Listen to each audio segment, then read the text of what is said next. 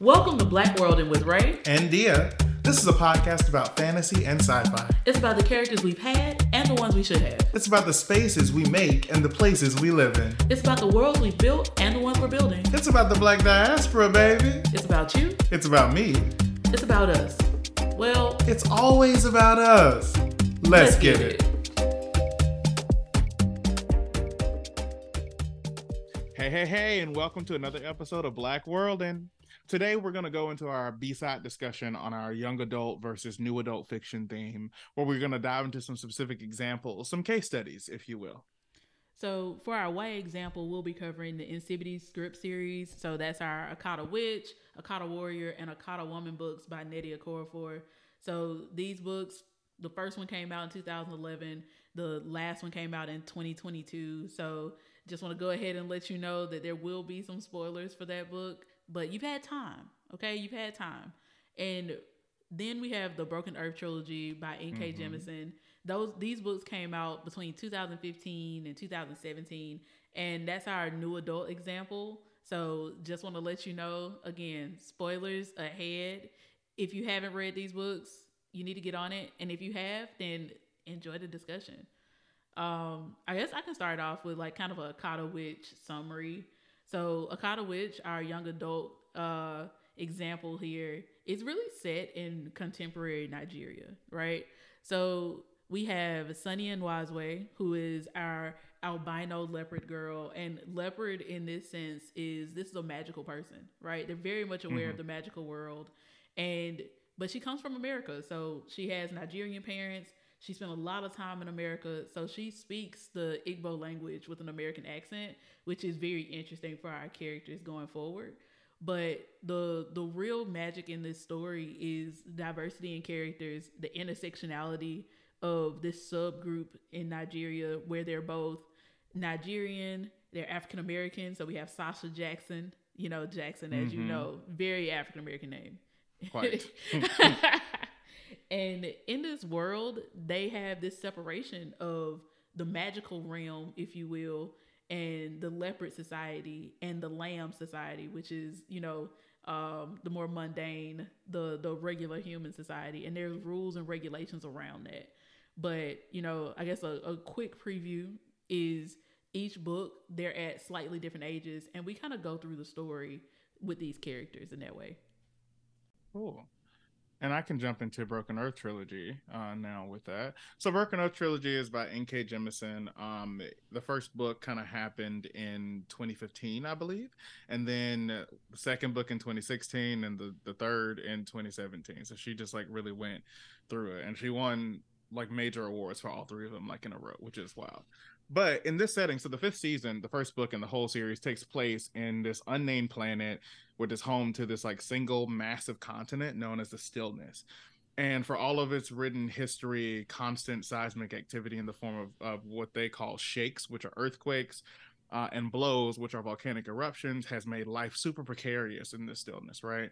So multiple societies have risen and fallen, and they usually end as a result of the fifth seasons, which is the name of the first book, which are volcanic winters um, that tend to recur every few centuries, you know, and the ash is a big thing there and um, our main character uh, so the series generally follows an interwoven storylines of three characters ultimately revealed to be the same woman right at different stages in her life. As a kid she's Damaya.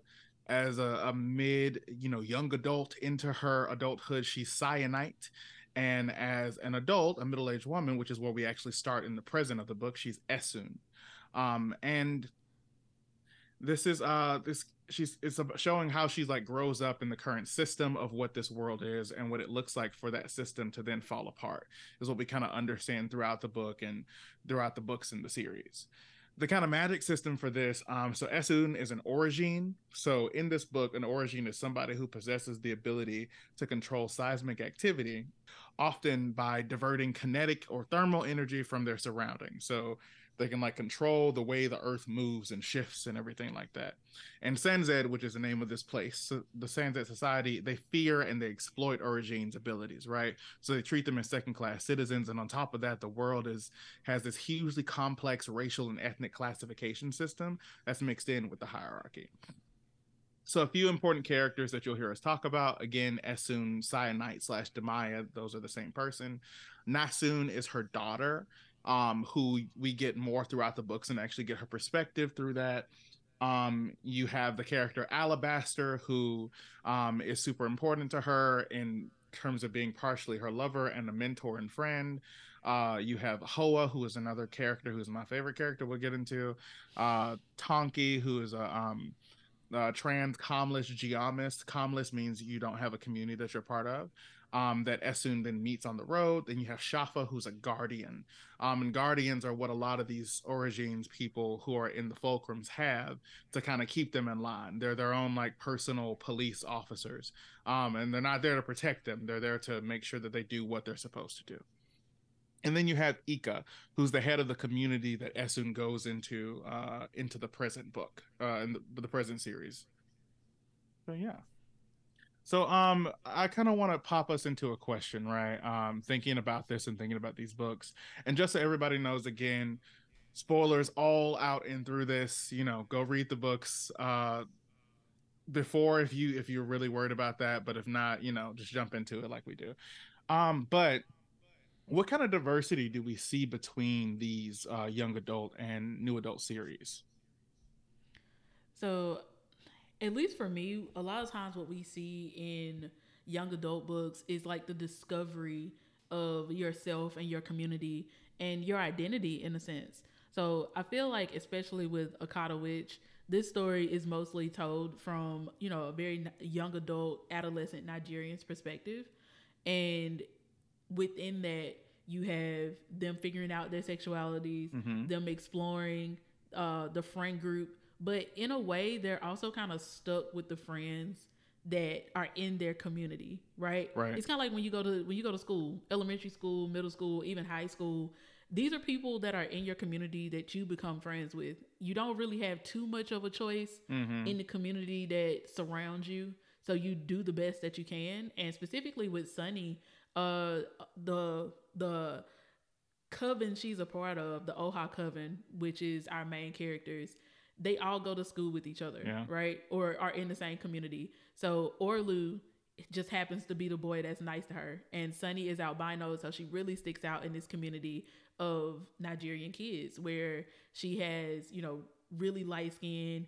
She's uh, burning in the sun, mm-hmm. and everybody else is freely able to play soccer and things like that.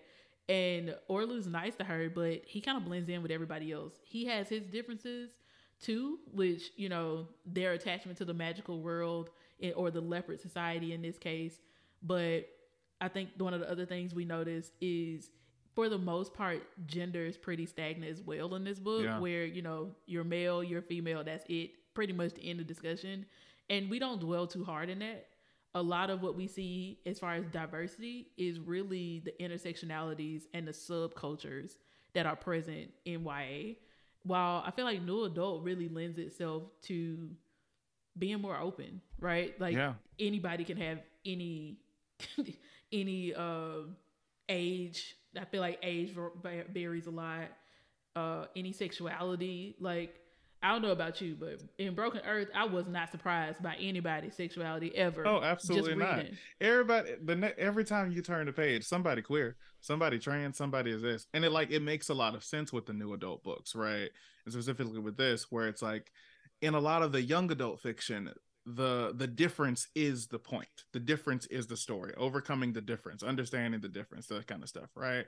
But like you were talking about in new adult books, like they don't treat it as if it's it's a part of the story. Like it's not the coming out no. story. It's not part of the thing. It's just like, oh, it's just another thing that's here. Like, oh, this character is trans. How do we know this character is trans? Because our main character met them as a kid and then met them as an adult and was just like, okay, sounds good, okay. right? like we know this character is bisexual, this character is gay, that's because they per- they prefer this or whatever. So, and it's just like it's not a surprising kind of thing, right? It just like yeah. gender and sexuality just is, um, and it's not like I said that kind of discovery kind of thing.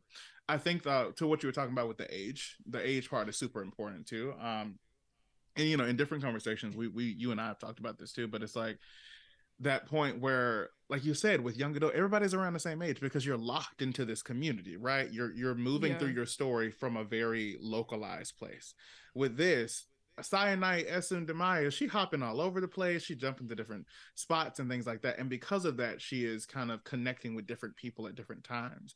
And age doesn't necessarily matter as much. Like the character Alabaster is what, like 10 years older than her? 15, yeah, something like he's that? like 10, 10, 15. Because by the time she meets him, he's already had like 10 kids. Yeah. Like, it, it he Mhm. was an older man. He, you know, she might have been in her 20s. Uh, yeah, he was like mid- almost 40 or he- something like that. He was almost 40. yeah. And I think the other thing, not just localized as far as uh age groups, but areas. I feel like Essun Side Night, they moved around a lot. Like Mhm. she would just she was traveling. Actually, most of the book is spent Yeah. with her in transit. Yeah. Most of the series, she is in transit, either Side Yeah, you never stick with her in a space. Yeah. not too long. Yeah. Like it literally, I think Homegirl had a had a time limit of about five years in any location. Uh huh. three to five, 3 to five. After three to five years, that shit got rocked. Actually, It- it- every three to five, Every three to five years, it truly did get rocked. It's just like, damn, the worst thing possible happens, and you got to pick it up and go. But, but yeah, Yeah. and, and even with that, I wanted to talk about too. It's like the geog the ge- geographical part, right? In a lot of new adult fiction, but specifically in this series, she's going from place to place, right? Which means she's going from place to place all around this huge monocontinent that they are. So naturally, like this world is going to have this hugely complex racial and ethnic classification system. Of course, it's mixed in with its hierarchy and different things like that. But you see it from, and you know, that can happen in YA books, but you don't see it from such a macro perspective, right? Like yeah, we're moving through and we know people are different because of a skin color or of a um you know kind of uh a physical like phenotypic kind of thing that's happening there because the weather is different in this place right the people in the north are uh from a different kind of area and what's really cool about that within this book specifically is that um you know this is not based in our real world right it's some kind of planet Right. somewhere else but it does come from a black perspective so everything that N.K. Jemisin is writing through comes from that. Like our main character, she's she's somewhere between my color and yours, right? She's Right. she's brown. She's she's for all intents and purposes a black woman in a space where that kind of blackness, as we understand it, doesn't have the same thing. But for her, that's a, being a mid ladder. You know, it, she's called a mid ladder mutt, right? And that yeah, makes because she's in sense. between. Exactly. Yeah, she's in she's in between the extremes. Yeah, because they do have you know the Schaffas and hoas that are more on the pale side, Mhm. but then you have the alabasters that have dark skin but white hair. exactly. Yeah, And it's just since she's mid ladder, which we love that term because NK doesn't really define it as such. She really defines it within the realm of the world, which we enjoy. yeah, But I think when we talk about YA and specifically in reference to Akata Witch, I think we get a lot of their differences through their language and culture that they exemplify as individuals. right. Where That's from that individual uh, micro perspective. Yeah, yeah, that the individual micro perspective. And when it comes to travel or changing locations, in YA and Akata Witch, it's metaphysical. Like they have the Mhm. wilderness, which is the spirit realm. They're not really leaving to another destination as much as we're transcending to a, a parallel universe. But we actually have not left this part of Nigeria, right? Even when they go to this random tower, it's like right outside of this Nigerian city, or is at the the center of this particular Right. city. And I feel like that's an important aspect where you know Essun slash Syenite, we covering vast differences on the continent, hmm right? And it's just a different feel. Yeah. Where it are Sunny Orlu Chi Chi are they like going on adventures? Absolutely. Are they meeting gods? Absolutely. But I think there's a certain difference in physically going those places and spiritually going those places, Right. right? Like here we are again on that uh the ability to travel and choose your your your destination Choose your adventure. And- yeah. you choose your adventure if you will you know and i feel like new adult is all about your choices in that in that sense while ya they're kind of led on a path to me hmm you know they No. they kind of have it Yeah, yeah, they have Mhm. like something that's laid out for them, and I, and I think we, we're going to talk about that even more like in depth a little later. But one of the things I want to pop right here before we um even continue with the discussion was just like so so for y'all in in the audience like we talk about YA and new adult right? And oftentimes we're talking about these in terms of the books that we grew up with and read too. There's something that is both true with what we're saying and also just a little different because these are books by black authors right? So like the whole kind of um way in in young adult where they're kind of stuck and localized in one place what's still beautiful about you know uh Okorafor's like work and book is that we're now going through places that are often not shown in books right we're going through right. different spaces in Nigeria that a lot of like American readers just are not gonna get because we don't have a lot of books that uh, have that kind of cultural intent, right? That we're going through that. So it is new for us in the same way, but with what we're talking about, you know, in the larger context, it's still localized in a very physical place. It is in one country often, I think, for the majority of the book, and this other plane. And then, you know, in N.K. Jemisin's, of course, it's all across this this world, right? All across this kind of continent. But yeah. Yeah, and, and I think that kind of lens to you know what lens we're looking at things. And so it makes me wonder you know how does our experiences impact the perspectives on these series or our experiences or even our characters experiences right? Mm. so how do we i guess how do we experience that? Do we experience i know for me akata witch. Some you know i read those books in my late 20s so for me, and of course, one of the the last book, Akata Woman, came out last year. So for me, reading these, I still see Sunny and Orlu, Sasha. I still see them in a child's place, mm. and they have to navigate their parents and mentors. And I feel like that's actually pretty unique to a YA novel because oftentimes young adult fiction writes off the parents, right? Yeah. Like yeah. they they go ahead and say, okay so and so's parents died mm-hmm. or kidnapped, they're gone. not kidnapped.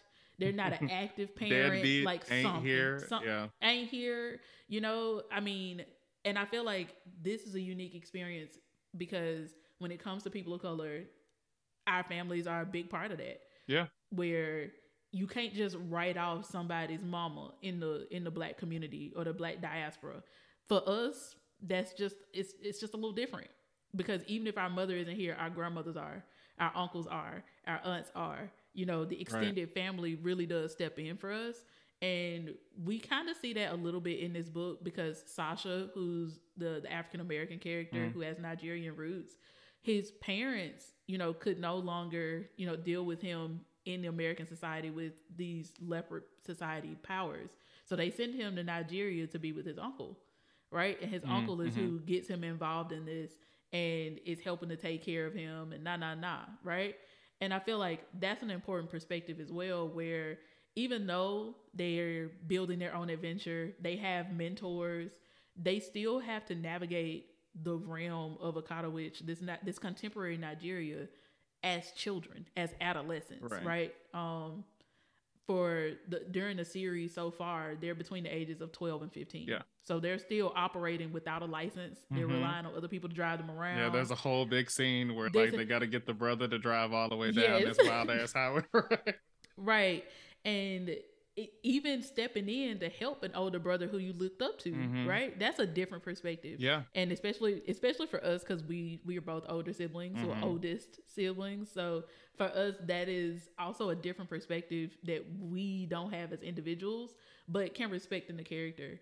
And it, it is interesting how you know Nnedi really deals with these age ages and we talk a little bit about this in episode one, or rather the A side of this, about, you know, the natural age and the functional mm-hmm. age. And I feel like she does a great job in blending these in the series. Yeah. Where their natural age does indeed impact them. Like, yeah in in this world just because you got a juju knife and because you have a spirit face don't mean that you don't have a curfew. Exactly. Don't mean that you got to get home and you ain't got to go to school right. and do your homework the next day right? Right. Yeah.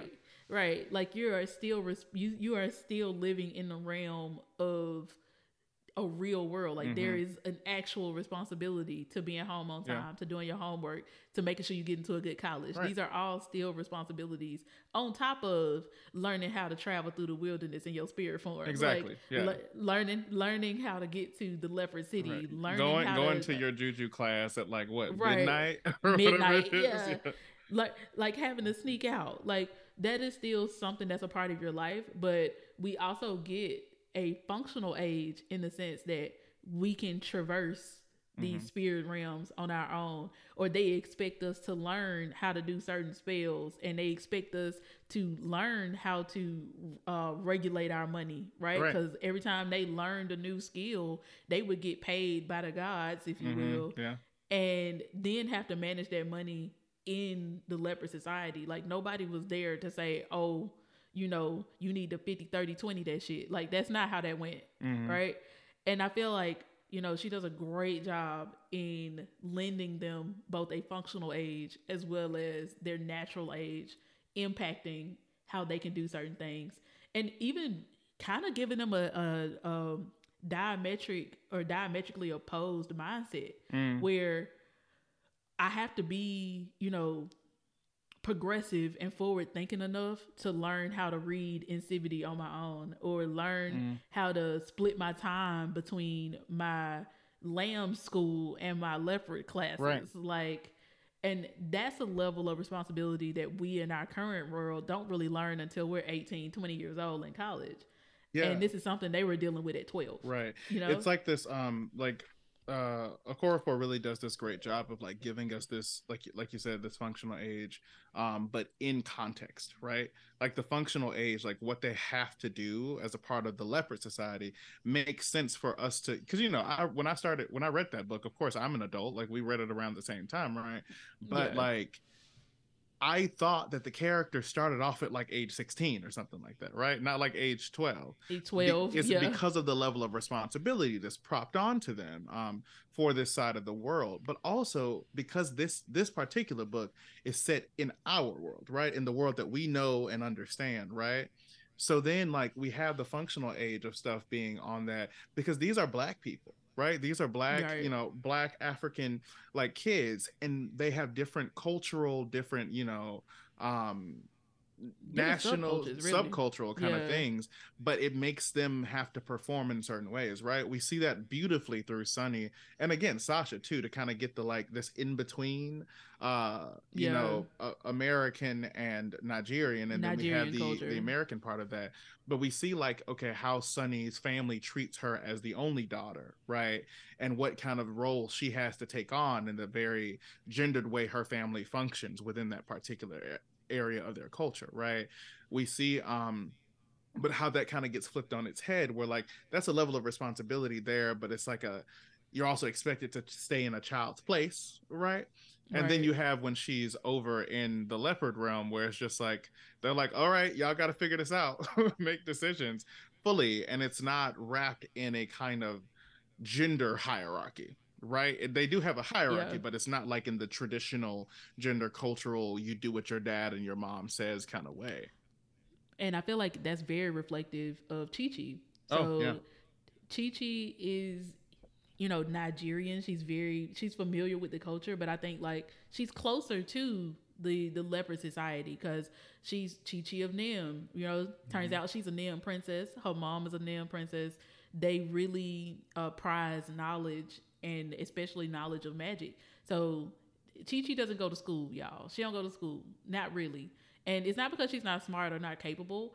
It's because for her, education is not what's most important. It's actual knowledge. So, and her mom lives in a shack full of books. Mhm. Like, it's not about the money for with them at all. it's all about the knowledge, the books, the ability to do, you know, juju and just really being advanced in that way. And I feel like Chi Chi embodies that in the same way where Sunny's parents are like, baby girl, you gonna be an engineer, a doctor, a lawyer. Like that's it. Those are your options. And Chi Chi's mom is just like, uh, here's the here here is what you know what I what I'm studying right now. Let's have a a theory of knowledge conversation on this, right? It's very Socratic almost in the way that Chi Chi and her mom interact. And I feel like Orlu sits in the in, in the inner room of those. Orlu is very Nigerian, but he's also very much into the magical society. He's somebody who is the son of other leopard folk, Mhm. right? His entire family. And but they are also very involved in Nigerian politics. Like Right. his his folks were involved in Nigerian rebellion. I think it was like 1970s or 80s or something like that. And he feels very strongly about nationalism in that way. And for him, he is both embodying Nigerian culture, Igbo culture, as well as the the uh, leopard society culture. So he's very much a part of both. And we kind of notice this in what their first languages are, Right. Mm. where uh, Chi Chi, her first language is Efik and not Igbo, Yeah. while Orlu's is Igbo, which becomes important to how they manifest their powers and call Mhm. their spirit face. Um, and of course, Sasha, who we've already touched on, is African American. He just knows that he has some Nigerian roots Mhm. and Nigerian family. But him being, you know, a black American, for our non American listeners, black here just means of African descent. And for us here, you know, we don't have as close a tie a lot of times to our African heritage. So uh, in I think book three, book three in Akata Woman, you know, that becomes a factor in his story as well, Mm. where, you know, there's some this this gin bottle passed down and he actually gets to hear the voices of his ancestors while he's in the spirit realm. So it's very cool, very in tune with the the culture of what it's like to be black American where, you know, there's so much culture and so much history that you're not very aware of, but you're also, you know, having your own culture from being in America and there's certain things that, you know, we do identify with that is also shared in the diaspora. Right. So I, I do think all four represent Yeah. this uh these different perspectives in a Nigerian subculture. Mhm. Both the American, the non-American, this Efik subculture within it. It's just a lot. It's a lot going on there. Yeah, and I think part of like what makes it uniquely YA is that like it's all routed through this lens of like belonging, right? You know, li- like you talked about I think earlier like with Sunny, it start like the whole series starts off with her just like how different she is from everybody, the kind of difference how she stands out and then finding a place in this new magical society with these other people um and then you know throughout the throughout the series they get into this whole like sense of like okay what is the inherent rebellion that we're pushing against right? They're in a system you want to be a part of but you're batting kind of against that in different ways right? And that's and those kind of things that belonging that rebellion from the individual perspective right really feels uniquely YA and feels like a lot of these kind of things are routed through that how their characters move through the story and what their experience you know is and in reading you know of course like as we always talk about like there are just sometimes i'm like okay i'm reading a child. I have to remember that i'm reading a child so this child is going to make childish decisions that is going to be really fucking annoying to me. Like that's through but i you know in some of these things it's like it's not at least in this kind of this particular book it's not always that like they make annoying decisions. It's just the the the hemming and hawing that goes up to some decisions and stuff is annoying but i'm like i'm like oh functionally they're functioning as if they're 16 to like 19 years old this child is 12 this child is 13 right Yeah. what what is she 16 by the uh end of the series or like I think she's getting ready to turn 16. okay. So for the Akata woman, she's still like 15. years old. exactly so it, it's wild within that so then like you know like thinking about uh the with new adult and thinking about this within the broken earth trilogy. We think about Essun right? And Essun she's had what three children at this point? A couple of her kids have died. You know if you've read this book you understand like the like all of this that this happened. She done been married before and in this kind of poly marriage and then now she's in this more traditional marriage and then we know what happens with that particular husband and things like that it's not good none of it's really good for her but she has a lot of these kind of experiences so we come to her when she is at this middle age like she is grown grown right Yeah. So we're an adult, baby. a full adult. So we're like in that. The beautiful thing about the book that that it does, but it comes again because we start with her being grown, grown. It comes from a, a particular experience of the new adult where we do get her story of her as a kid and of her as like this burgeoning adult and then her as the present which is her being grown now. But they're all interwoven right? We get a chapter about Essun then a chapter about her as Damaya you know 30 40 years ago right? Then we go back to Essun and then we get a chapter about Syenite which is like her 15 years earlier or something like that right? So it's these different kind of ways that we're getting into the character and we really think about like okay in this new adult perspective her experience really is trudging her way through that because she already comes to the book the present of the book with a wealth of experience that we're just along the ride for right? Um we don't really get to see her in in the way that is pushed throughout the book right? The first book we get her backstory right? But the second and third book we're present and up now right so it's like we don't really get to see our main character in the space of them learning how things work and how that goes on. It's not really about that particular individual learning the the journey or part of that being new, right? We're we're with a grown woman as she recounts kind of herself within that, or as this is recounted within her within that. Um, and I think like too, us as people who we don't have children, right? No. We're not married.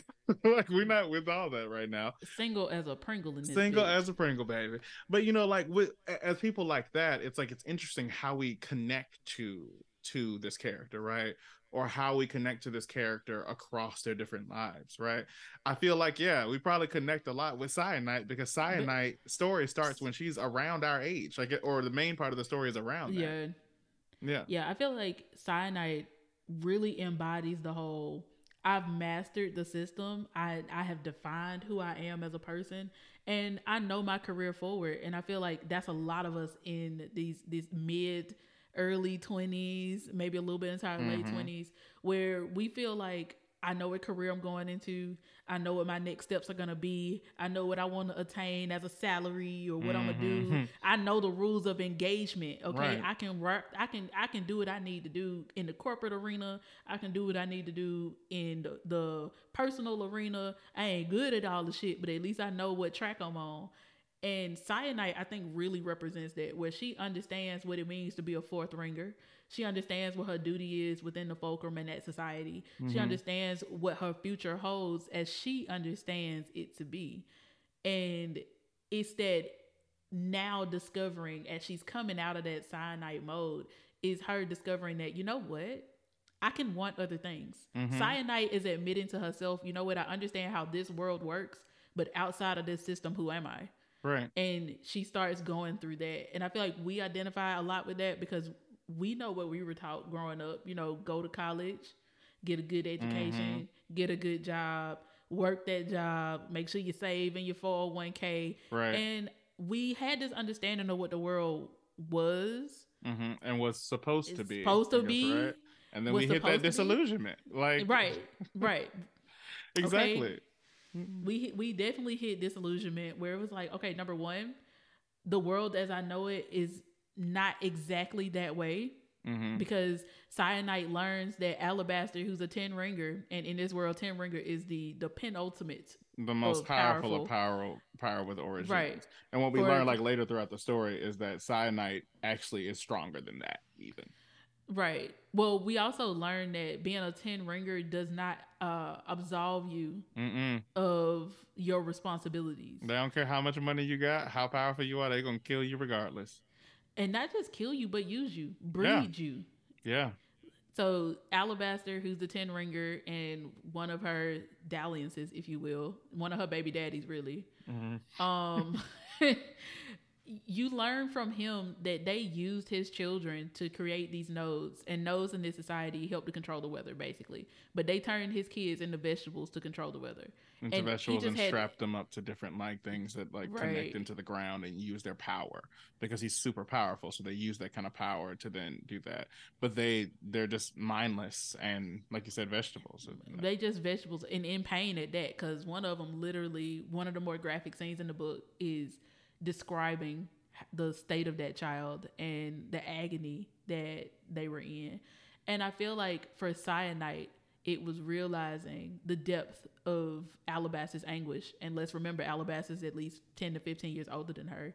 And mm-hmm. in her mind, he's leagues powerful, more powerful than her. And yet she sees him in a powerless state oftentimes. Yeah. I feel like a lot of times we see Alabaster not as this all powerful uh orogene or or orogene. I can't remember how they say it in Origin, the audiobook. Yeah. Yeah.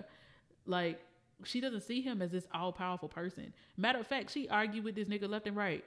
Yeah, she does not care. always, she cares not. And she's always wondering why he's allowing himself to be in this position, yeah, yeah, yeah. Mm-hmm. And we continue to learn in this memory, in this reverie, that just because you see something one way doesn't make it true. And we learn a lot of that through Syenite. And we also learn that every time she changes her name is her way of putting the past behind her. Right. And trying to claim a new part of herself within that. Which is an interesting thing within like the kind of journey narrative, right? We talked about the journey narrative within the YA. It's like coming into that. But with new adult, and off in, in this particular series, she's her journey is multiple. Like she it she's It's all Right, it's not Yeah. linear at all. Like we, we Right. come to her at a certain point, and we realize, oh, she's had like seventeen of these different journeys honestly. right then changed her name three times and she's like okay i'm this person now and then she's realizing the kind of breakdown within that and i think part of it too that makes this kind of journey uniquely toward this new adult right because we like i said we get Syenite who is our age who is in that new adult range and then throughout the series we kind of stick more or less with Essun, right? Mm-hmm. Who who is the middle age? So we pull it full pull pull fully into that adult range.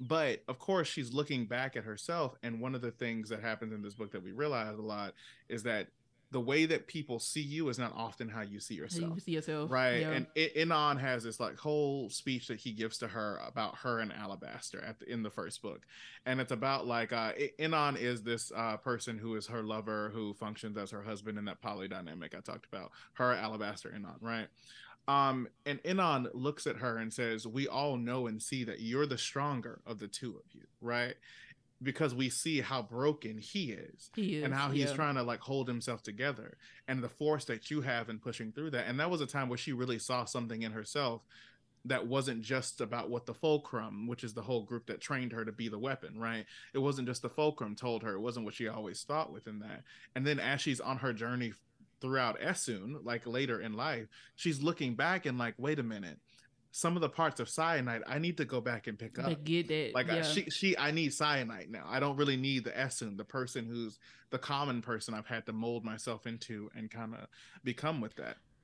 And I feel like that's something that I can identify with too, where there's parts is is characteristics that you had in your youth in an extreme, you know? Mhm. But you need that as an adult, whether in her case, she needed Damaya's perseverance. Mm. Damaya, her younger self, was willing to suffer and deal with whatever she needed to deal with to make it through the Fulcrum training, to make to it get through to get to a better space. Yeah. to right to make it through to being Syenite to getting that name Yeah. right and i think when she became Syenite and looking back as Essun, she needed Syenite's fearlessness Mm. she needed Syenite's ambition Syenite's drive to do what she needed to do and Essun, we later learn is the nurturer right this is her nurturing persona Essun doesn't go out of her way to stand out Essun don't go out of her way to argue with nobody She's a teacher. soon- she's a teacher. Mhm. She literally goes out of her way to be mid ladder in every sense of the Mhm. word.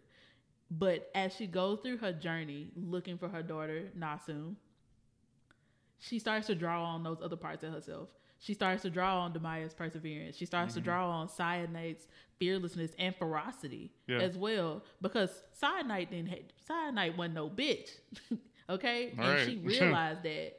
She realized Or rather, She's she like- was that bitch. you she was ha, ha. Mm. So I feel like as soon you realizes that, that there are parts of herself that have to be uncovered for you to continue to grow and develop. It's like we don't need the naivety or naivete Mhm. of Damaya.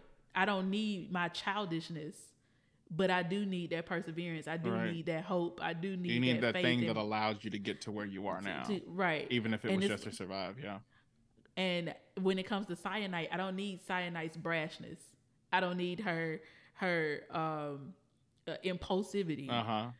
But I don't need her brainwashing Yeah. of the fulcrum. I don't need that. But I do need her ferocity. I do need her tenacity. I do need her X, Y, and Z. Mm-hmm. Her intelligence, yeah. her intelligence, her creativity. Mm-hmm. And as soon as we see her develop in the the last book when she's a part of this community, this chosen family, is her being all of that. She Yeah. is a leader. They follow her. They she is a, now a self-proclaimed ten ringer as she mm-hmm. realizes. So she is powerful. She is nurturing. She is compassionate, but she's also willing to do what she needs to do to protect those that she loves, and that's something that we don't really see in YA, YA as much. I feel like YA is very linear because they don't have much history to go back and look at. Exactly, You know, yeah. you, you you twelve. Okay, we get a memory of Sunny at nine. That's about as far back as we Right. going, honey. And, and it's and it's like honestly, I can't really deal with when they're like, I was a child, then. Child, and it's like and it you was were three a years ago. Now, you know, Look, the difference in three and thirty is very large. Okay? Right, you're right. There's stuff we don't even remember before like 15 at this point. Uh, Right. But but yeah, like it's so interesting. And you you mentioned Little Miss this earlier, so we got to go ahead and get into her a little bit. So Nassun, who oh we have so many issues with, but it makes sense. Uh, so Nassun is Essun's daughter, right? Nassun is Essun's daughter with her second husband. Uh, Jija is his name.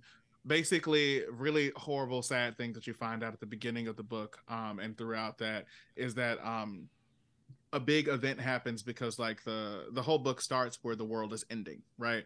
Because the fifth season has started there the earth has been broken and now like things about to start are about to go wild. So a huge earthquake happens. Um part of it is during this kind of earthquake when uh Essun is not there her son her little baby son uche uses his power right? And her husband doesn't know that like they any of them have the power. He kind of su- uh, suspects it but he doesn't really know. And there's this really like of course this world hates people like her um because they think that they're going to kill them and there's all this fear or whatever. So her husband she finds out she comes back to the house where her husband has killed her son.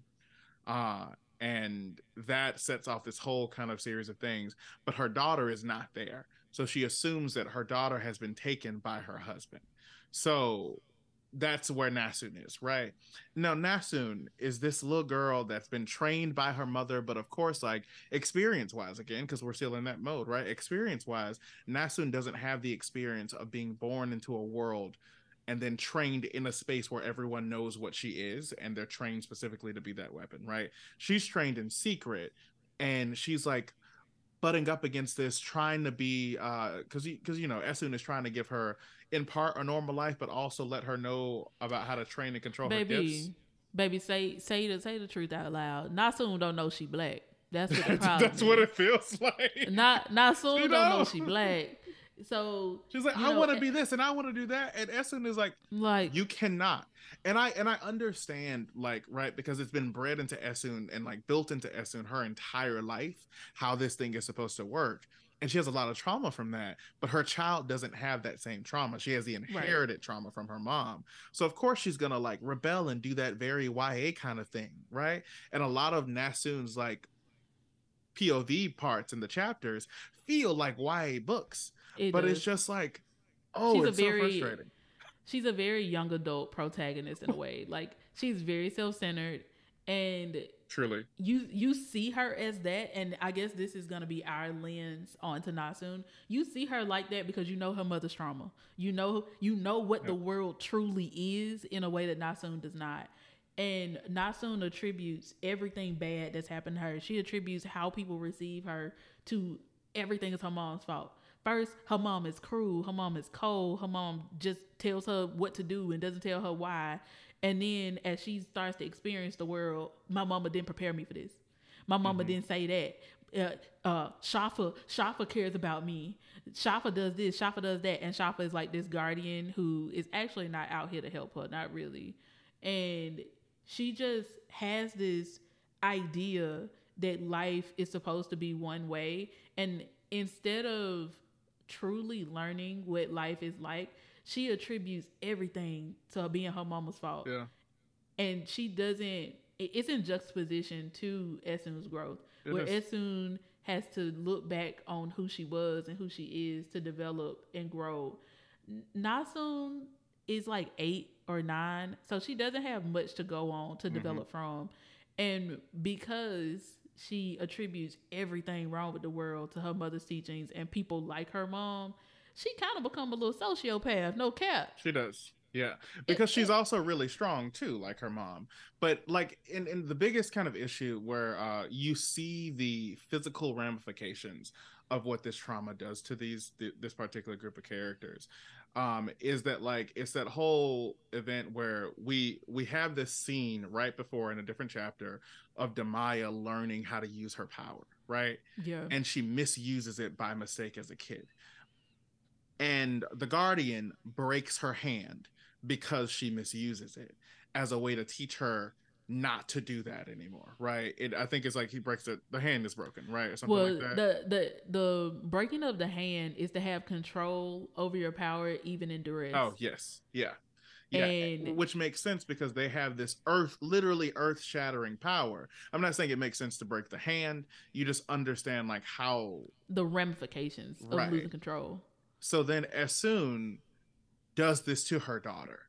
Um, Right. and I forget like how this happens in that same way because I don't think she really actually wants to do that. It but do you remember? was it was Nassun because Nassun's very arrogant, mind you. Okay. Yeah, she is. Nassun believes that she got control. She can do this, that, and the other. And Essun's test for her control was to break her hand and be like, if you you got focus, you think you got focus, bet. And so she breaks her hand and Nassun has to overcome this pain to keep from setting off tremors. And but the relationship is different here. Even though Essun learned this same lesson in a similar fashion, Essun is like who did that to her as Damaya was Schaffa, who was like her guardian, who saved her in a way because But who Homegirl she was- never expected to be a parent or somebody yeah she who never loved her she way. yeah she never expected i mean she wanted his love but she never expected love from Schaffa and she never saw him really as a parental figure and really he was like her guardian her legal guardian more so than anything Right. and they just had a different relationship while Essun was Nassun's mother and i feel like that relationship led to some of the shit that happened later because Nassun just felt like her mama was cruel to her for no reason. Her mama loved her brother more than her. And in a way, this also lends me to believe that Nassun didn't actually miss her brother. Cause we have to remember she's about Ooh. nine. She like nine, eight years old. She doesn't really bring up little Uche that often, let's be honest. Mhm. Not in the way that Essun collapses for three, four days when she finds her baby boy. right. And let's remember that Uche is the second son she's lost. She Mhm. had another son, Corundum, who she was kind of forced to destroy to keep him from being taken and made into something that she never wanted to see him as. Yeah. And so in the story, when you learn she has gave birth to three children, has lost two, and she still has the compassion and the empathy to take care of Hoa when Hoa needs her, to um, help Tonkee when Tonkee needs her, to help form the community and support the community when Ykka needs her. It is Mhm. just leagues above where I think a lot of people would be, and where you can see how she draws on the different foundational pillars that she has in her personality the perseverance, the ferocity, the empathy. Right. And Nassun, Nassun definitely is giving that YA energy of everything is my mama's fault. And this one person who seems to be on my side for everything, my they my ride or die. This gonna be my new daddy, and I'm gonna do everything that he say he can do no wrong. Mhm. And when you get to the end of the book, is when you know Nassun maybe like nine or something, nine ten, and Nassun realizes all the things Oh, her the mom did for her at the very end of the series.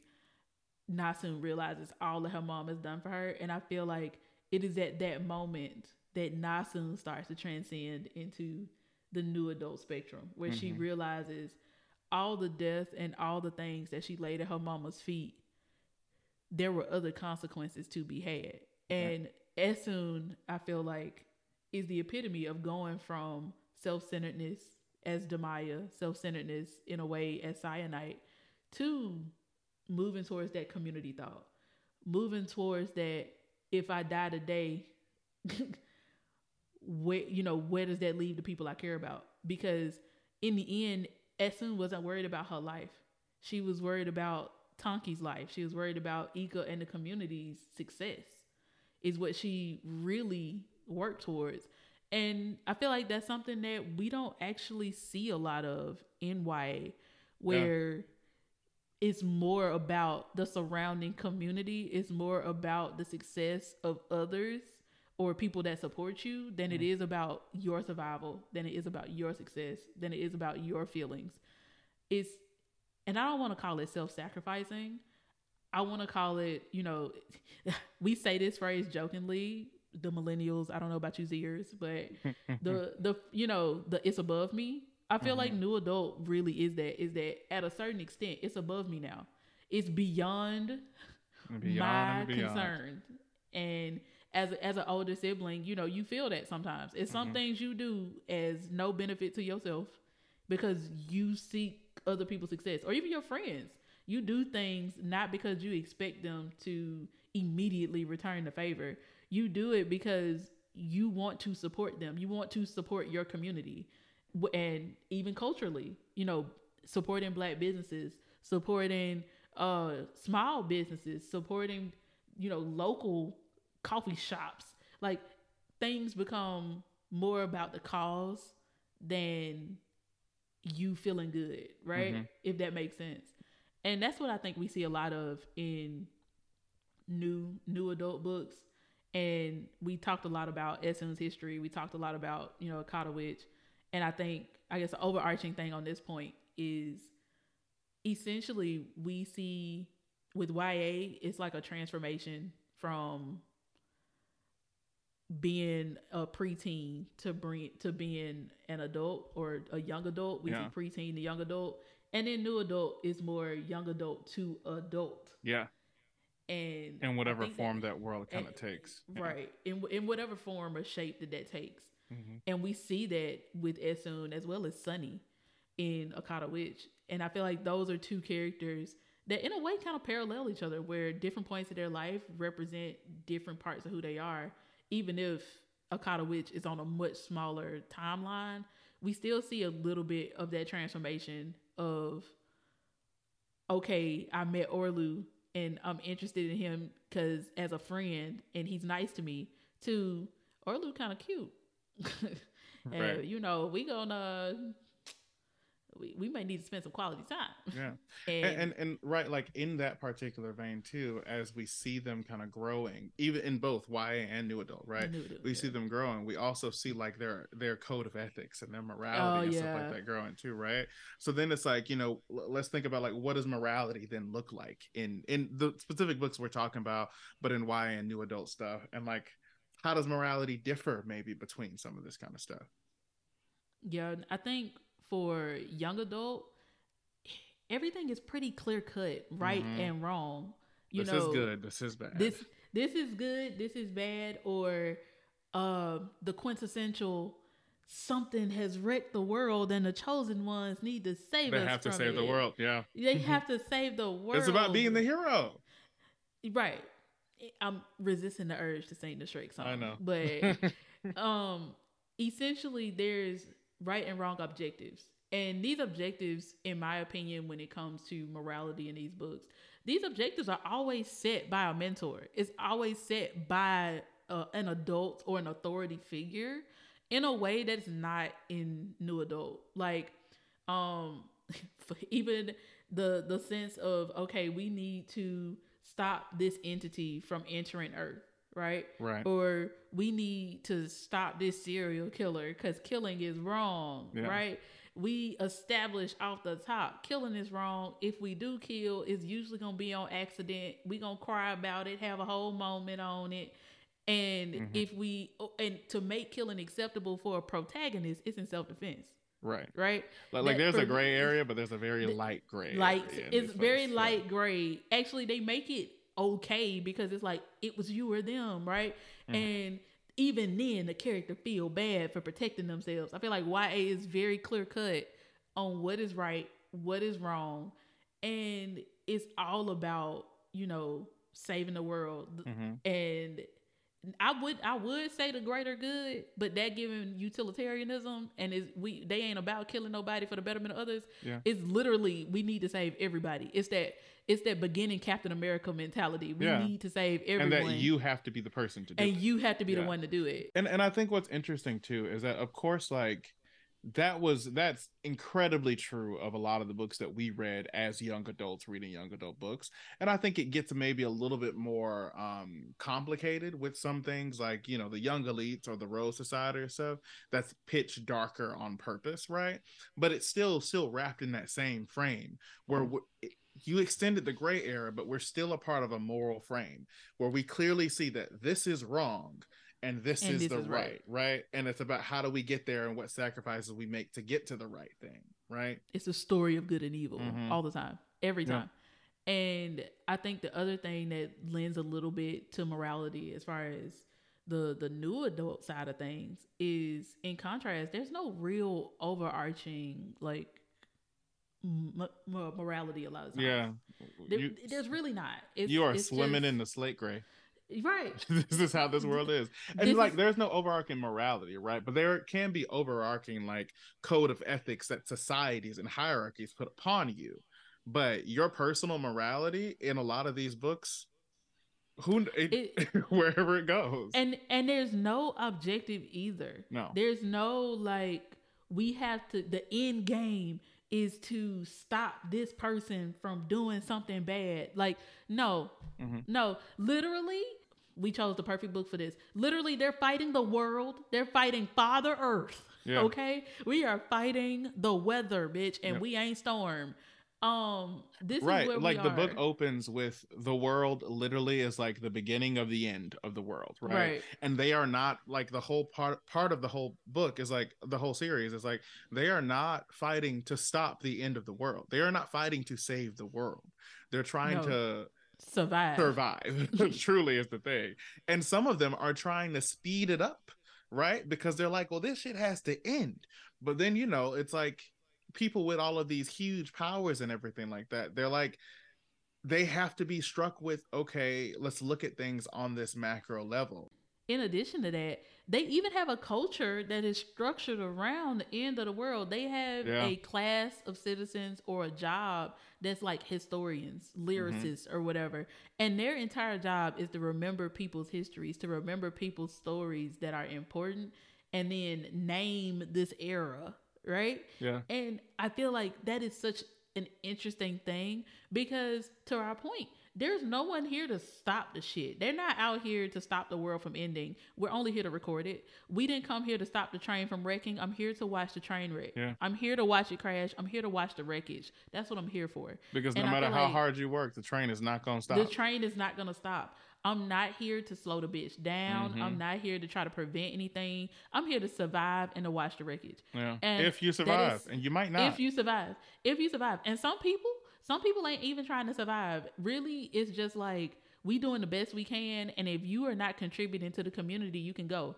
It was it's why being commless was so dangerous. Right. Like their you their don't have people that you're connected with yeah Right. Their communities were called comms for short.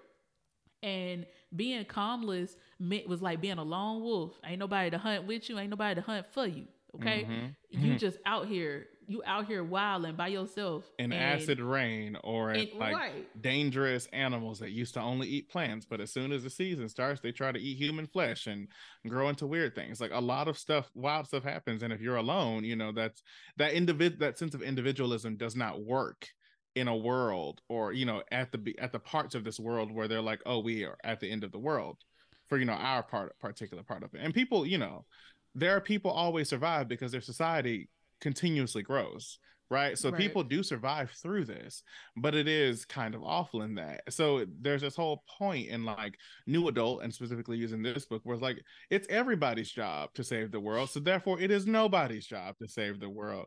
The world's going in can't nobody save it. And that's a very you know new adult kind of morality thing where it's like well this is what's happening right? Which is really interesting because i feel like you know I kind of feel a little bit of that, like as, as an adult, right? This is not me decrying that the world is going to end, blah blah blah. But it's just like there are decisions that could have been made that was everybody's job to deal with certain things and now it's just like well we have to deal with the reality of what's happening in our natural world right now and we just got to figure out how to get through it we got to right. survive it because it can't stop it from happening anymore and it's just you know new adult really puts you into that place of like it's it's it puts you in a place of understanding how to take action right or how to be like okay well i have to deal with this so i'm just going to keep moving and I think, uh, you know, I, earlier in our conversation when I was talking about young adult having clear objectives, mm-hmm. baby, there is no objectives in new adult. In real life, is it reflective of real life? Once you get to a certain point, we don't know what the fuck we doing. You just yeah. out here dealing with the punches. It, you try to plan your life. You everybody's familiar with the phrase, you know, man plans, God laughs. I feel like as the older you get, the more you feel that. Where mm-hmm. it's like you, this this five year plan you envision for yourself as Syenite, you realize it's not a possibility as soon. You realize that the world is ending. Syenite right. had plans, but by the time she get to the age that she thought she would have what she wanted, the world is ending. Yeah. And I feel like similarly in our adult lives, we have shit like that that happens.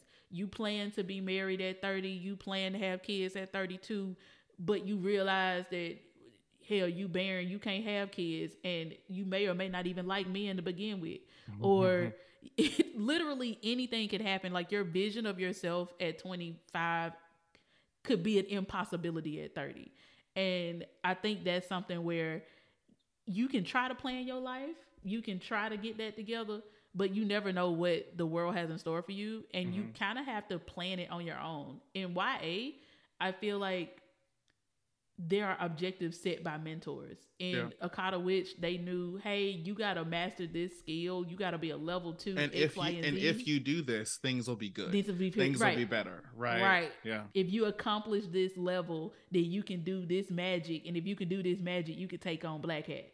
Right. Mm-hmm. Or you can take on Ekwensu or whatever and go on. But in new adult, there's there's no levels there's no collect two hundred dollars when you pass go. There's no uh let me uh skill up to level seven paladin. That that shit yeah. don't matter. Life that lives. that's yeah. look, life lives. And mm. you know, skill sets can make life easier, but it does not guarantee an easy life. Yeah. Agreed. I think I think a really great um, example of just with this whole conversation that we're talking about is this quote that is from uh, the book that we're thinking about. Uh, it's from the end of the first book, uh, the fifth season in this, right? And Alabaster is talking to Syenite at the time that she is Syenite and Essun. Um, and he says like, "I don't want you to fix it it was collateral damage, but Yumenes, which is the place they're from, got what it deserved. No, I want what I want you to do, my Damaya, my Syenite, my Essun, is to make it worse. And Ooh. I love that because you you find and that's at the end of the book. That's the last time anybody verbally says anything, right? At the yeah. end of the first book. And I love that because it's just like it flips the whole notion of morality on its head, right? It's like because part of this is them finding their personal morality and alabaster this person who's been connected to her for a huge portion of her life who she shares this this tragedy with the tragedy of their child being dead and everything like that and also learning more about her power and herself with is like i started us on this train of just accelerating the apocalypse. No i need you to make it worse like you have to do this right. because you're the only person who can who has this power.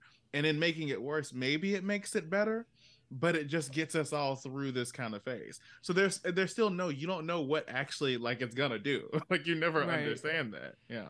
And i feel like this is a another another lens to you know killing is a part of life right? The, the this gone is the black and white good and bad killing is wrong except in self-defense like gone is light gray all we got is killing is a part of life it's not necessarily wrong okay but it may be necessary for our society. Like these people got to go. Right. Um, and you live in a world where that is the modus operandi. Like right. that's just how things have to be. And I think along with this morality, you have a different threshold for your connections. Um, one of the things we mentioned with YA is that you kind of you kind of have a chosen one, and the chosen one has the Aang gang. All right? Mhm. if y'all know Avatar: The Last Airbender, you know what I'm talking about. All right, The Where- gang. the gang. Okay, you have you have the Aang gang where you have the Avatar, also the known as the chosen one, right? And in this case, we have Sunny, who's Mhm. an albino, and being albino also gives her powers in addition to yeah. in, in addition to what she has. And then we have her surrounding gang who Mhm. are part of these different subcultures, have these different gifts and powers that support her on her journey to conquer all of these evil doers. Yeah. Okay. And I feel like in juxtaposition, new adult, fully functioning people. Yeah. All right. These are fully functioning adults. And because of that, we we can choose our people at different rates, right? We Yeah. can choose we know automatically mm, I'm not gonna jive with that person because of X, Y, and Z, because we have no similar interests. And I think that's actually one of the things that I uniquely appreciate Mhm. about new adult, right? Yeah. Is that ability to truly have a chosen group of people. Mhm. Um, I think one of the things you learn as an adult is that some people are leaves and others are branches, right? Some Right. people only here for a season. Come when on now. fall happened, when Come fall on. happened, these leaves are gone. They are dropping, honey. It's the garden. Everybody It- can grow together in that garden. Right. Okay. Right. and but but branches are a part of you. You know what I'm saying? Yeah. These these branches grow with you. They they extend outward, right? Mhm. And I feel like in new adult, we get to see that. We get to see a new type of relationship form with people that know their identity. The journey is not figuring out who we are. The journey is knowing each other and growing together. Mm-hmm. And, And it's a fully a- informed choice, right? That's a You're- fully informed yeah. choice. It's not by circumstance often. And I think that's why YA is as beautiful as it is, and I think it's one of the reasons we still, at least Yeah. I still read Yeah. YA. I still jump in. is you know the growth of the relationships those day one relationships i mean and it's something that we relate to knowing each other as long as we have from our preteen years to now damn near 30 um is we understand what it's like I, i'm not the same ray that i was when you met me Mhm. but we have grown together in such a way that is like I know the old you, or Right. as it, as it goes, the old Kanye, new Kanye, right? right. Like we we have this understanding of who we were and who we are, and to a certain extent, who we will be. Like there's there's a a certain amount of knowing that comes from having such history, and we even see that with Essun and Tonkee, where even though they haven't seen each other in 20 years, they still have a certain understanding of each other. Like, I remember you, ho. Right. And they I had that history, you. that connection together. Yeah, like, they was like, okay. I, I knows you. I knew you. Hold on, I knew you by another name, right. Uh huh. but I still know you, and I feel like that was really what For both of also them. lent Yeah. for both of them, Mhm. right? And I feel like that's the beauty of YA is that growth in relationship and knowing the histories of each other intimately, because Yeah. there are things we can say to each other that we don't have to explain because we were there, Right. right? I think there's also like within that there's this beautiful thing too, right? You have that like that learning and knowing people at that particular time is an important part. But within YA too, the other half of the story is you're learning yourself, right? And a lot of like these YA books give a lot of us, you know, as kids cuz I think we like I needed YA most when I was that age, when I was 12.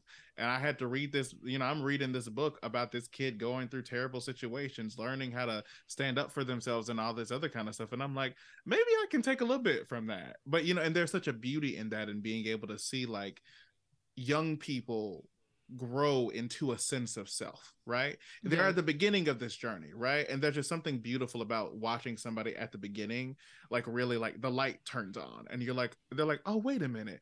I don't have to do this. I don't have to be like this or act like this.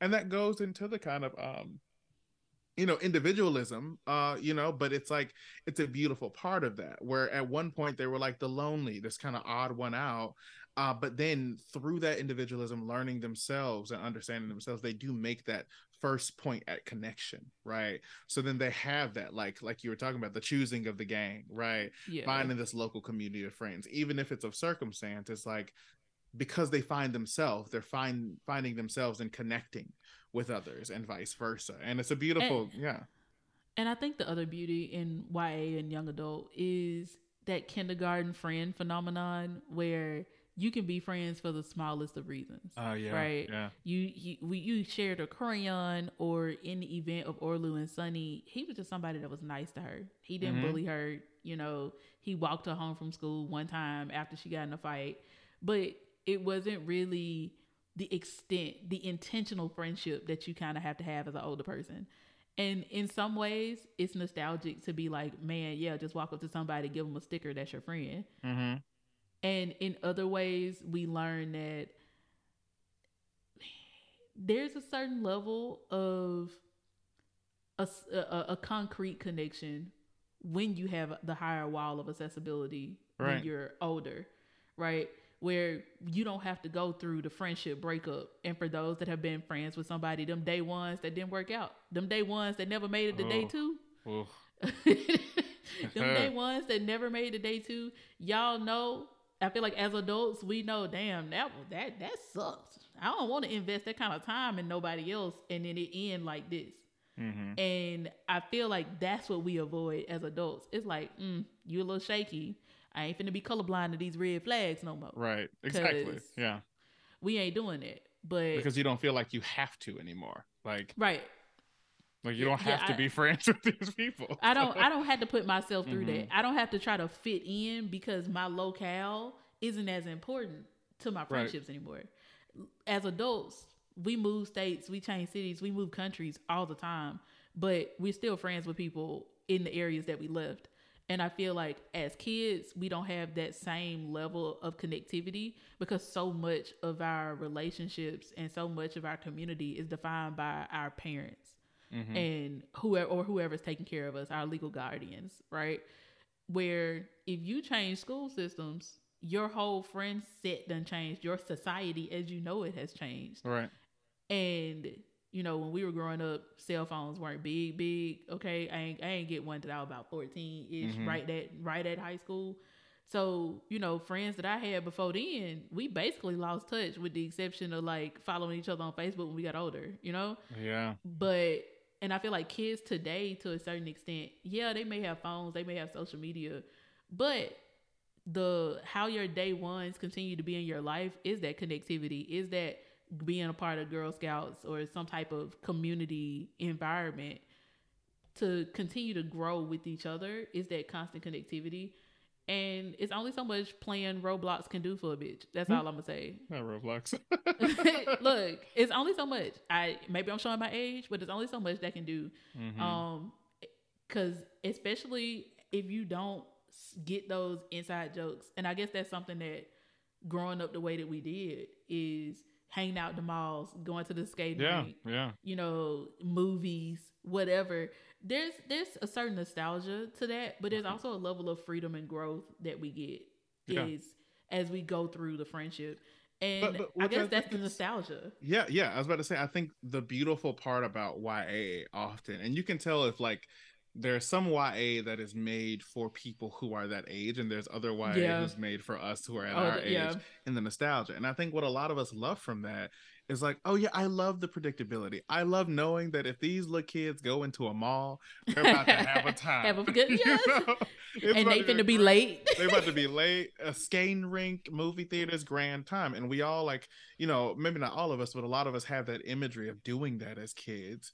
Um, when we were, you know, younger. I don't know about like people of the like newer gener like younger generations at this point, but like we have that kind of memory, and that there's a a nice sense of predictability in that, right? There's this lovely sense of just like being able to know, okay, I'm reading this book, so I know we're gonna hit this point. We're gonna hit this point. Mhm. and it's just it's like your, you know, the read that you need when you're in your your sad place or your depressive place. You The gotta pick it comfort- up. The comfort, think- yeah, I think the other, you know, cute things while we're talking about the nostalgia with YA, you get the first loves, right? And the You get all the, firsts often. You get yeah. all the you, you do. You get all the first. You get the first best friend, the first friendship ending in some cases, Yeah. but you also get the first crush. Um, in Sunny's case, it was Godwin, who was like this older guy on the Mm. soccer team that actually gave her a shot. now things didn't go that far with Godwin. She just was like, okay, he cute. Mm, okay, all Mhm. right. You know, boys didn't have cooties then. And and Orlu, who is like one of her best friends, he started to look different to her too. And I feel like you get a lot of those feelings too, where it's just like, uh, mm, mm, I don't know, I don't. This Right. is not feeling like it did yesterday. right. She's like, And something get- about this relationship has changed. Changed, right? Something has changed within me. and you're like trying to navigate that with the character and there's a little bit of the whole uh, the the kicking your feet notion right, Right, where you're yeah. like oh this is so cute Mhm. you know not not the the steaminess that can occur with a new adult novel baby Yes. Which is it- exciting and lovely in its own right. its own way right like new adult is it's the it's another antithesis it's another setting that shit on the opposite spectrum new adult is very thrilling okay Mhm. let's be honest it is not predictable at all new adult could be a womp okay it could be a womp if you want to be uh for those not up on that ao3 knowledge it you know basically this shit could be anguished Mhm, Okay. truly. this shit could be angst. It's channeling millennial angst. Okay? Like, but it could also end beautifully. Yeah. You never know. It could be a mixture of both.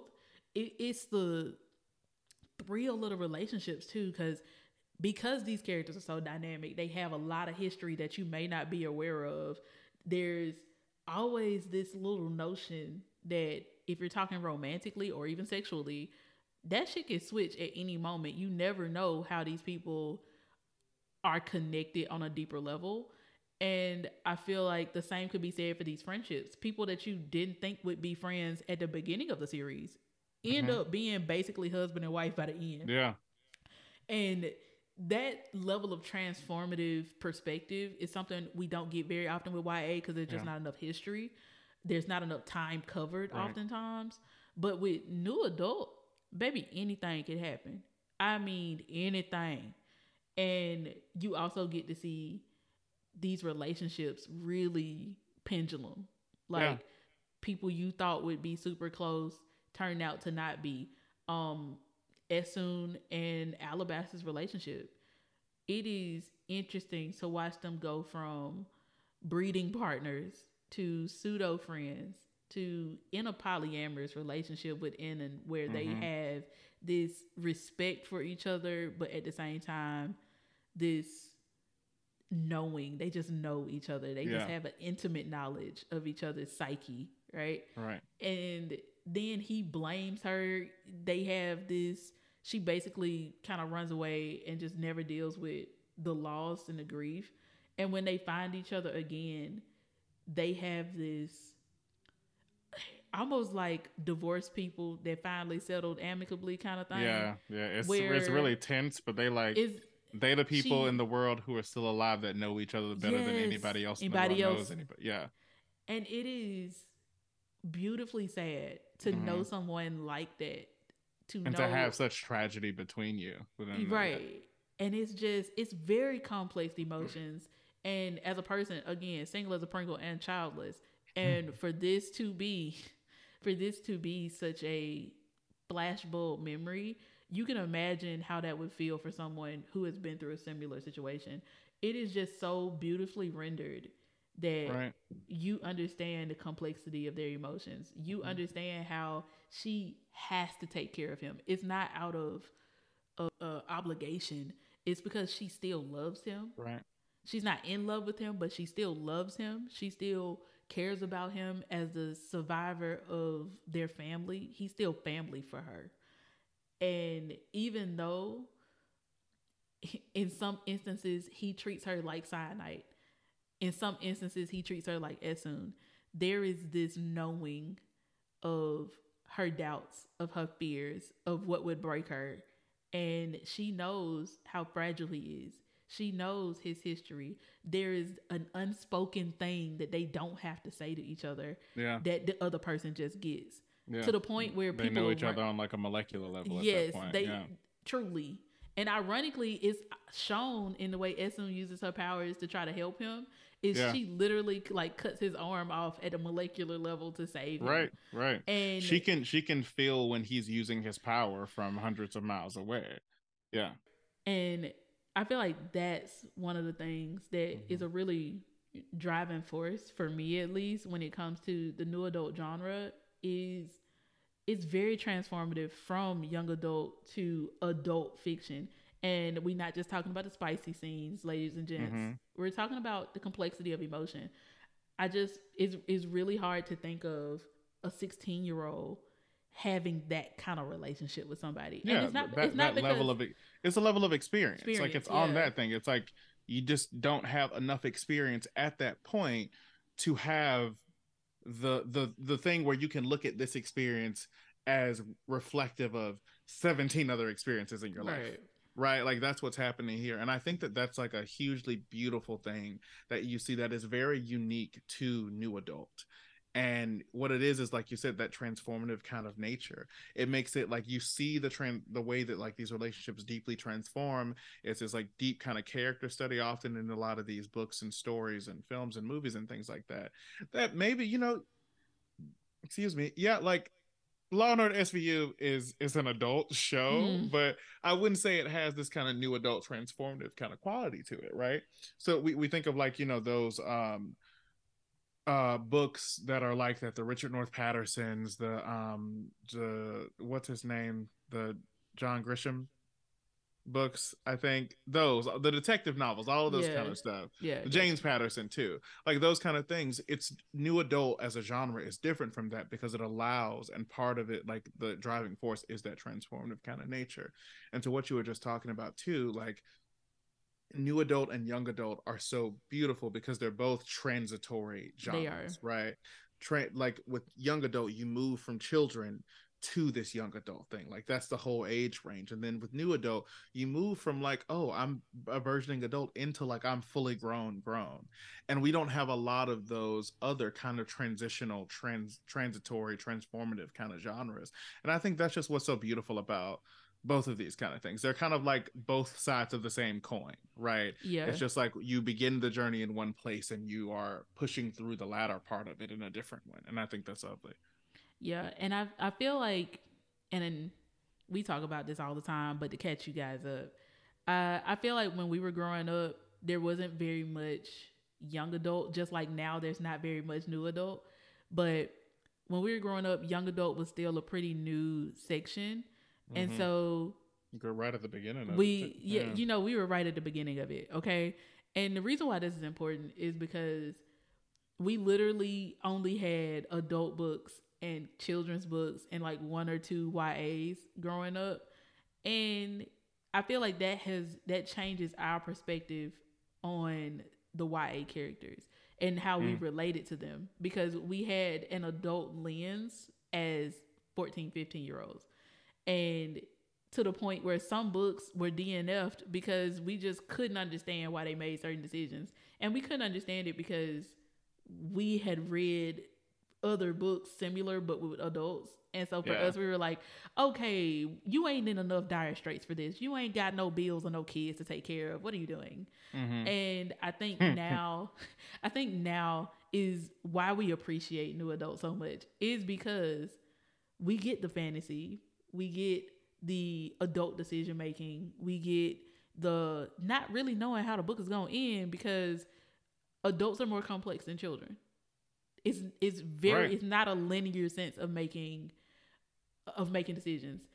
And this is not to say that YA is boring by any means because there are very beautiful worlds out there in the land of YA. It's just that I'm finding, you know, I enjoy reading a lot of these independent authors that write about the 28 year old protagonist finding their powers for the first time.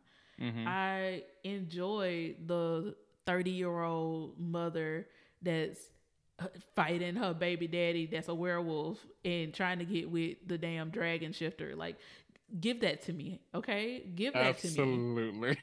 Like, you know, inject it into my veins. Please. Inject it into my veins, baby. This is mm. saline. Give me life. Like, right. This is what this is what I, I want the future of is just imagining beyond the Sherrilyn Kenyons, right? Mm-hmm. Like we don't have to we don't have to have a com a, a I don't want to say stagnant characters because I don't want y'all to have that view of Sherrilyn Kenyon. I enjoy her work, But I think is you don't have to be a young person to be transformed, right? Right. Like you don't There have to go. be a child to go through that, right? we Like, don't we don't stop changing just exactly because we got older. exactly like tra- you can have a transformative experience at 45 and it takes your life to a new height right i want the book where the 45 year old gets the power right, Right.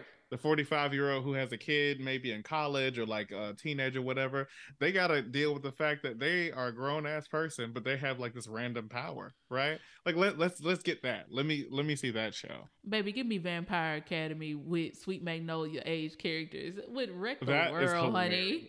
With Wreck the World, honey. Right, right, because we also don't ever get like the kind of vamp- and that, that we're going Yes. off, but like we don't get the kind of vampire stories where like the vampires change at like fifty two. Right. That's that's hilarious to me. That's fascinating. like, Like, that. Like I feel I, and I think we hit the nail on the head. We we got off on a tangent, but I really do want to have the you know it's that that ability that you are always changing you're always growing who i am today is not who i'll be tomorrow um what's it called is it like the doctor in the river or something like that where basically um you never step in the same river twice Oh yeah, the, the I think Pocahontas is the- baby but, one um but I know what you're talking about. Yeah, the yeah the river's always moving, so you can't actually step into the yeah. right and and because i can't step i can't step into the same river twice and i'm not the same bitch that stepped in the first time so There it is. So it's a it's a it's a new situation and it's a new time new river, new bitch. new river new bitch and i feel like that's what we love about the new adult books is it shines a light on being older does not mean being stagnant. Being Right. older does not mean being fixed. Being older does not mean i i don't have an opportunity for growth. It's not being stuck in the rigid traditionality that like you in part maybe assume that your life is supposed to go right? Those kind of places you're like oh at this age i'm supposed to do this and have this and have this. And new adult fiction says girl and what age are you? Right. And you ain't got that yet right? I okay like so let's new- let's let's sit that down. New new adult embodies the whole shit i'm 35 but 35 ain't feeling grown no more. It's millennial angst. grown. millennial angst. It's not new feeling- adult is the millennial construction. Look be like i don't feel grown i you know Mhm. i know i can live life i can live on my own but baby i don't feel adult Mhm. enough for this young adult Eh. is millennial nostalgia new adult is millennial angst Oh. and that's just what it is not us making this generational listen we created these genres for the Baby. most part right so but I guess I just want to say, young adult. To your point, it is a certain level of nostalgia, but I also think it's very reflective of young people not being stupid though either. Like young adult at no point paints these young people as incapable. You know, maybe a little immature, maybe a little ignorant, but they are not incapable, right? Mhm. And I feel like growing up, a lot of times kids were seen as, you know, being a young person's place. You know, you take orders, Right. you do this, that, and the other. And that's, I feel like that's just not so. We can't function in a society where young people aren't allowed to explore and challenge. A lot of YA is about rebellion, it's about challenging the system that you want so badly to fit into. And I feel like new adult It's about realizing you couldn't fit into that system that way. So go ahead and leave that behind. new new adult is I'm not fitting into that system, but it's also about building new ones.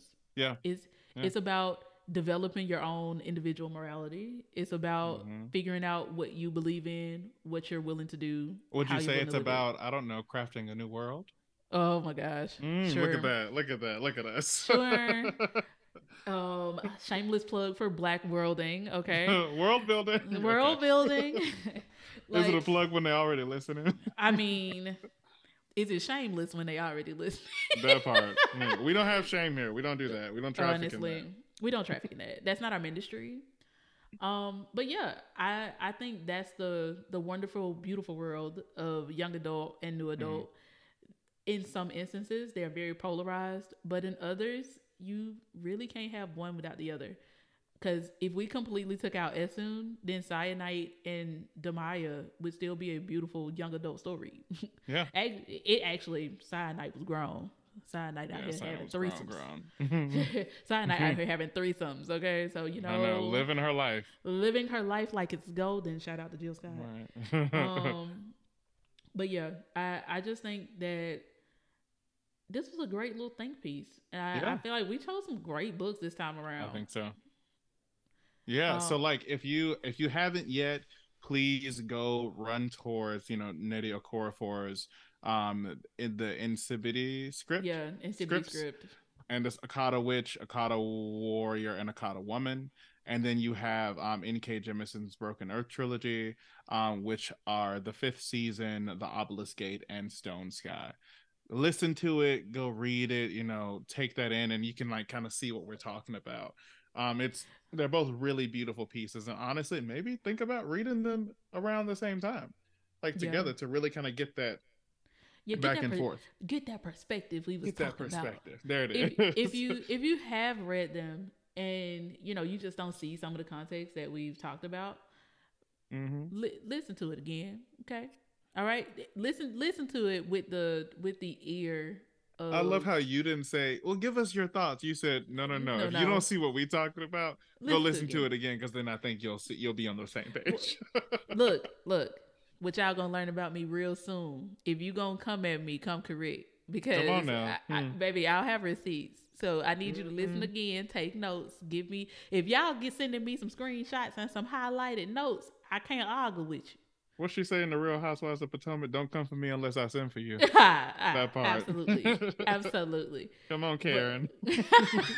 Not Karen. That's the most That's a- unfortunate that- name. That is her name. This is That's not a so podcast about unfortunate. Real Housewives of Potomac, but that's a great ass. That's a great ass Housewives season- uh, series. Oh, damn. anyway, Thank you for joining us for another episode of Black Worlding. We hope you enjoyed every minute of it. If you've been inspired by the incredible authors, characters, and narratives we explored today, we encourage you to continue the conversation with us. Be a good play cousin and connect with us on social media. Share your thoughts, favorite moments, and your own book and show recommendations. Remember, the power of storytelling lies not only in the words on a page or the scenes on a screen. but also in the discussions that ignite and unite us. Don't forget to subscribe, rate, and review our podcast on your favorite platform. Your feedback and support means the world to us and helps us reach even more listeners. Together, we're creating a space where our voices are heard Our stories are celebrated. and every listener is valued. Thank, you, for being, a friend.